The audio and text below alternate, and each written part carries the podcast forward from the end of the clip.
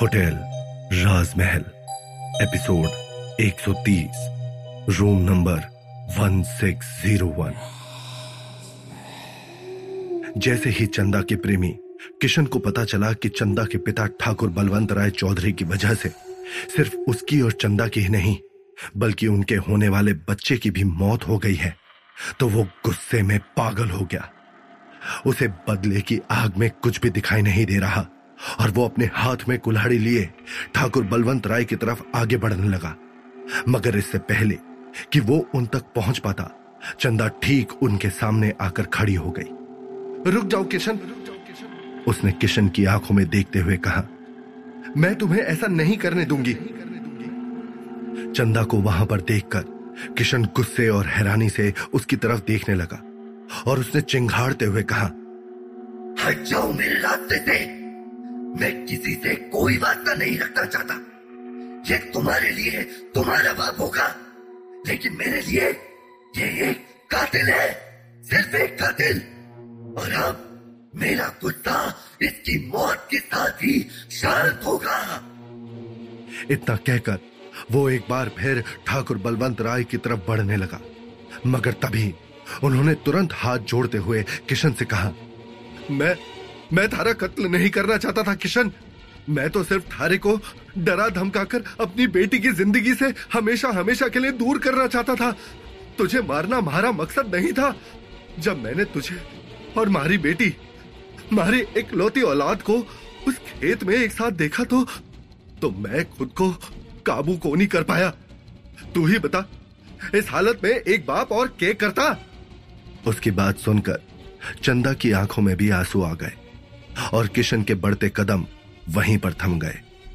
चंदा ने अपनी नम आँखों से किशन की तरफ़ देखा और कहा, किशन, मैं जानती हूँ कि इस वक्त तुम बहुत तकलीफ़ में हो, लेकिन अपना ये गुस्सा मेरे बाबूजी पर मत निकालो। मैं जानती हूँ उनसे बहुत बड़ी गलती हुई है, मगर वो तुम्हें मारना नहीं चाहते थे।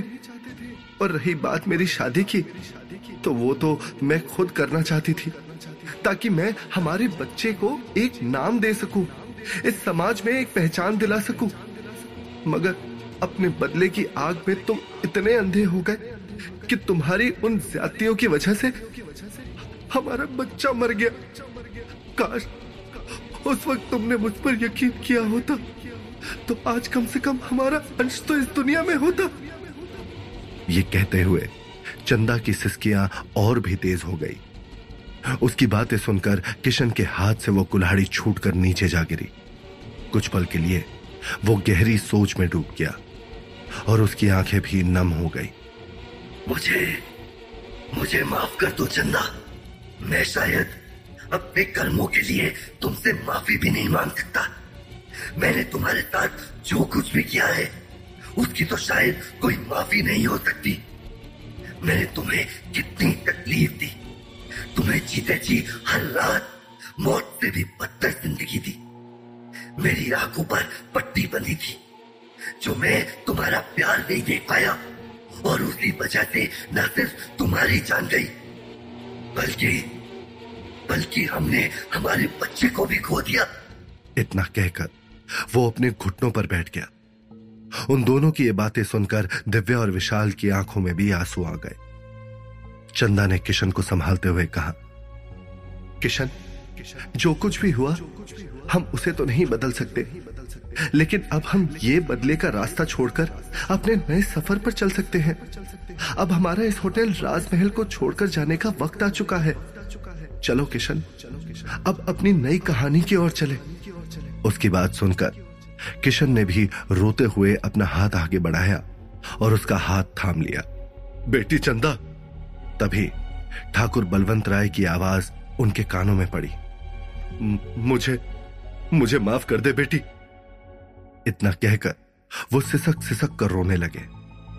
चंदा उनके पास गई और धीरे से मुस्कुराते हुए उनसे कहा, हम दोनों ने आपको माफ़ किया पिताजी। आपने जो कुछ भी किया, वो अनजाने में किया। मेरे लिए अपने प्यार के हाथों मजबूर होकर किया। हमें अब आपसे कोई शिकायत नहीं है। मैं बस यही उम्मीद करती हूँ कि आप अपनी बची हुई ज़िंदगी शांति से गुजार सके। चंदा की बात सुनकर ठाकुर बलवंत राय बस रोते ही रहे।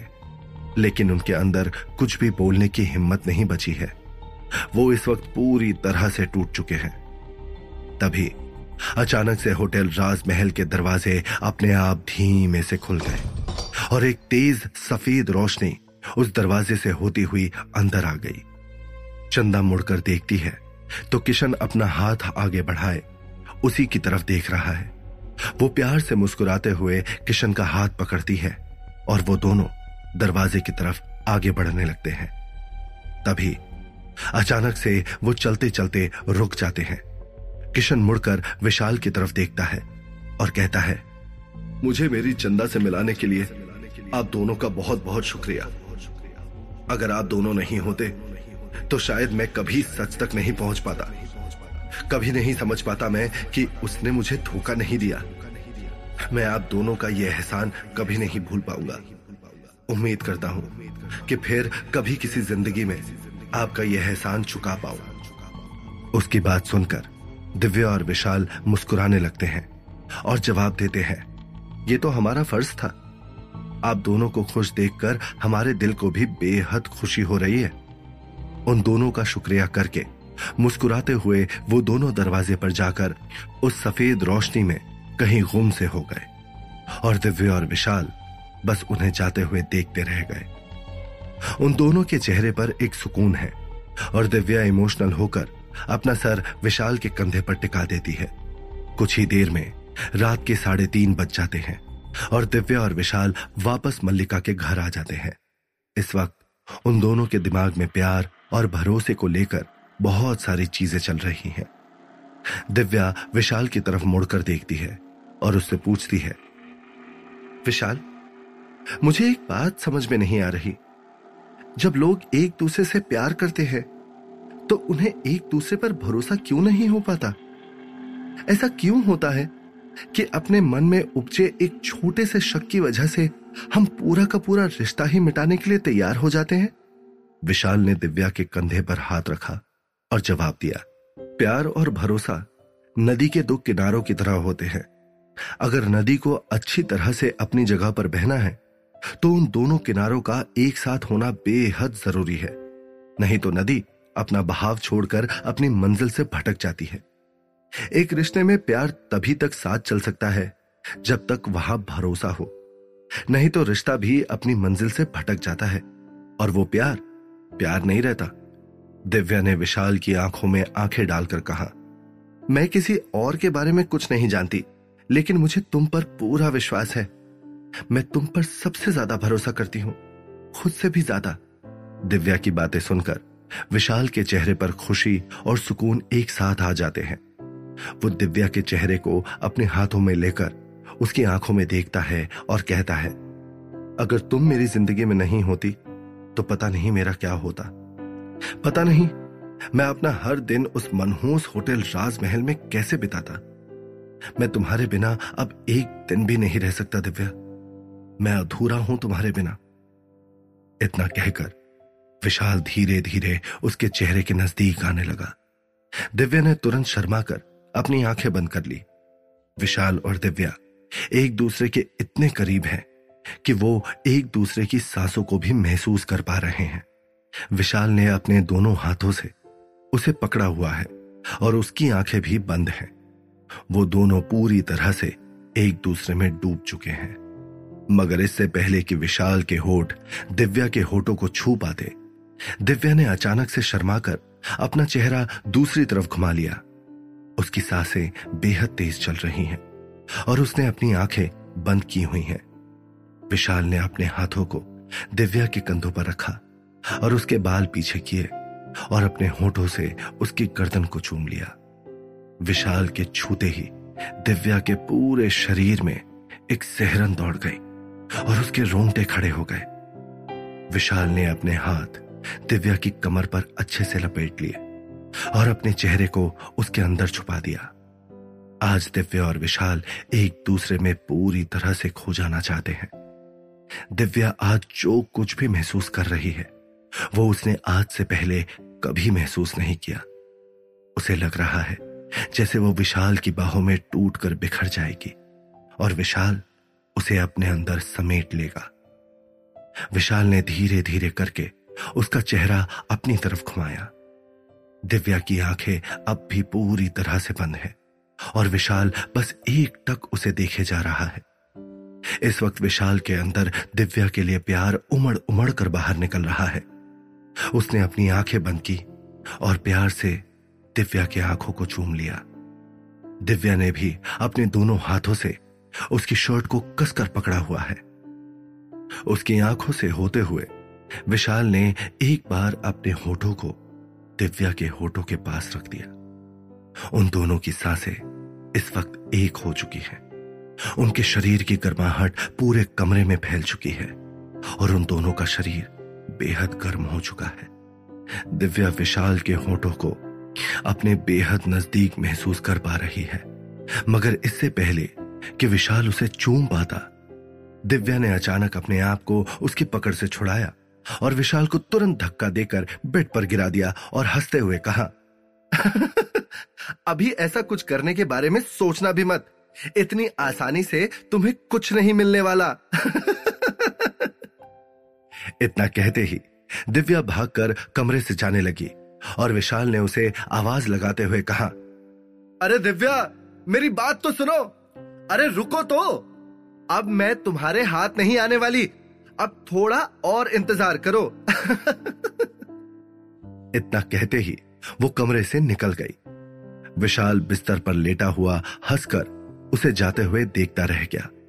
उसने अपने हाथों से अपने बाल सहलाए और मुस्कुराते हुए अपनी आँखें बंद करके लेट गया। आज दिव्या और विशाल के मन की खुशी ही कुछ अलग है।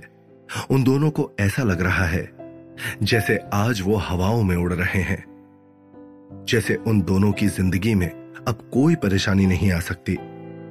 लेकिन समय के गर्भ में क्या छुपा हुआ है, इसका अंदाज़ा तो कोई नहीं लगा सकता। ना वो दोनों और ना कोई और। रात के ग्यारह बजते ही अचानक से उनकी आँखों के आगे अंधेरा छाने लगता है। दिव्या और विशाल का सर चकराने लगता है। जब उनकी आँख खुली तो वो हर रात की तरह एक बार फिर होटल राजमहल में है। होटल राजमहल अंधेरे में और भी ज़्यादा डरावना लग रहा है। आज चाँद आधा है और उसकी मध्यम रोशनी होटल राजमहल पर पड़ रही है। वहाँ दूर दूर तक किसी इंसान का नामो निशान तक नहीं है। चलो, बहुत हो गया आराम। अब चले वापस से इस मनहूस होटल में, जहाँ घुसना तो बेहद आसान है, लेकिन निकलना बहुत ही ज़्यादा मुश्किल।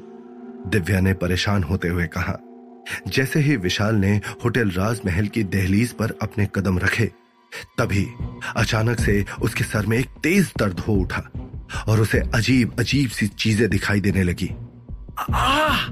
वो अपना सर पकड़कर वही ज़मीन पर बैठ गया और दर्द से चिल्लाने लगा। विशाल विशाल, क्या हुआ तुम्हें? तुम ठीक तो हो ना? विशाल, क्या हो रहा है तुम्हें? दिव्या भी उसे इस हालत में देखकर बेहद घबरा गई। कुछ देर के बाद विशाल का चीखना चिल्लाना बंद हो गया और वो गहरी सांस लेते हुए अपने घुटनों पर बैठ गया। क्या हुआ विशाल? ये सब ये सब क्या हो रहा है? दिव्या ने घबराते हुए पूछा समझ तो मुझे भी नहीं आ रहा है, दिव्या। हर बार होटल राजमहल के अंदर आते हुए मुझे अजीबो गरीब चीज़ें दिखाई देती है और मेरे सर में अचानक से तेज दर्द होने लगता है। मगर आज वो दर्द अपनी सारी लिमिट पार कर गया है और मैं खुद को संभाल नहीं पा रहा हूँ। क्या तुम्हें हर दिन तेज दर्द होता है? मगर तुमने मुझे इस बारे में कुछ बताया क्यों नहीं? और तुम्हें किस तरह की अजीबोगरीब चीज़ें दिखाई देती है? दिव्या उसकी बातें सुनकर बहुत परेशान हो गई। मुझे लगता था कि वो सारी चीज़ें होटल राजमहल की वजह से मुझे दिखाई देती है। मुझे लगता था कि ये मल्लिका का एक और गेम है, ताकि वो मुझे डरा सके। मगर आज मैंने कुछ देखा। मैंने अपने आप को उसी तरह से देखा, उसी रूप में, जैसे मैं उस फोटोग्राफ में था। मैंने उस बूढ़े आदमी रघुवीर प्रताप सिंह को भी देखा। मैंने देखा कि सिक्सटीन फ्लोर पर एक रूम है। रूम नंबर 1601 और मैं उसी रूम में रहता हूँ। विशाल ने कुछ सोचते हुए कहा, लेकिन विशाल, होटल राजमहल में तो सिक्सटीन फ्लोर है ही नहीं। तो फिर वो सारी चीज़ तुम्हें कैसे दिखाई दे सकती है? इसीलिए तो मुझे कभी इन बातों पर यकीन नहीं हुआ। मगर जब से मैंने वो तस्वीर देखी है, तब से मेरा मन बहुत ज़्यादा परेशान है। मुझे समझ में नहीं आ रहा कि क्या छलावा है और क्या सच्चाई। विशाल ने अपने हाथों से अपने बाल पकड़ते हुए कहा। विशाल को उस तरह से परेशान देखकर दिव्या ने उसके कंधे पर हाथ रखा और उसे समझाते हुए कहा, अभी तुम इन सारी चीज़ों के बारे में मत सोचो। अभी तुम अंदर चलकर बैठो और एक गहरी सांस लो। मुझे पूरा यकीन है कि सच सारे पर्दों को खोलकर बाहर निकल आएगा। विशाल ने दिव्या की तरफ़ देखा और एक गहरी सांस लेकर वो उसके साथ रिसेप्शन डेस्क पर आकर बैठ गया। मगर सब कुछ करने के बाद भी उसके मन को शांति नहीं मिल रही। उसके दिमाग में वही रूम नंबर घूम रहा है। उसने अपना चेहरा घुमाकर देखा तो दिव्या गहरी नींद में सो रही है। वो कुछ सोचकर वहाँ से उठा और सीधा लिफ्ट की तरफ़ आगे बढ़ने लगा। उसने देखा कि लिफ्ट में फिफ्टींथ फ्लोर के बाद और कोई फ्लोर नंबर नहीं लिखा। इसीलिए उसने आखिर में फिफ्टींथ फ्लोर का बटन दबाया और देखने लगा कि आज किस्मत उसे किस जगह पर ले जाती है। उसके दिल की धड़कनें बढ़ी हुई हैं और उसके मन में काफ़ी कुछ चल रहा है। अचानक से फिफ्टींथ फ्लोर पर पहुँचते ही वो लिफ्ट बुरी तरह से हिलने लगी।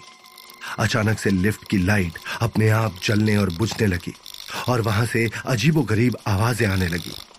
विशाल ने लड़खड़ाते हुए लिफ्ट में लगे हैंडल को पकड़ लिया। मगर वो बेहद घबराया हुआ है। आखिर आज ये होटल राजमहल उसे कहाँ लेकर जा रहा है? तो क्या होगा कहानी में आगे? क्या होगा विशाल के साथ यहाँ? क्या विशाल को इस फ्लोर पर आकर अपनी ज़िंदगी से जुड़ी कोई सच्चाई मिलेगी?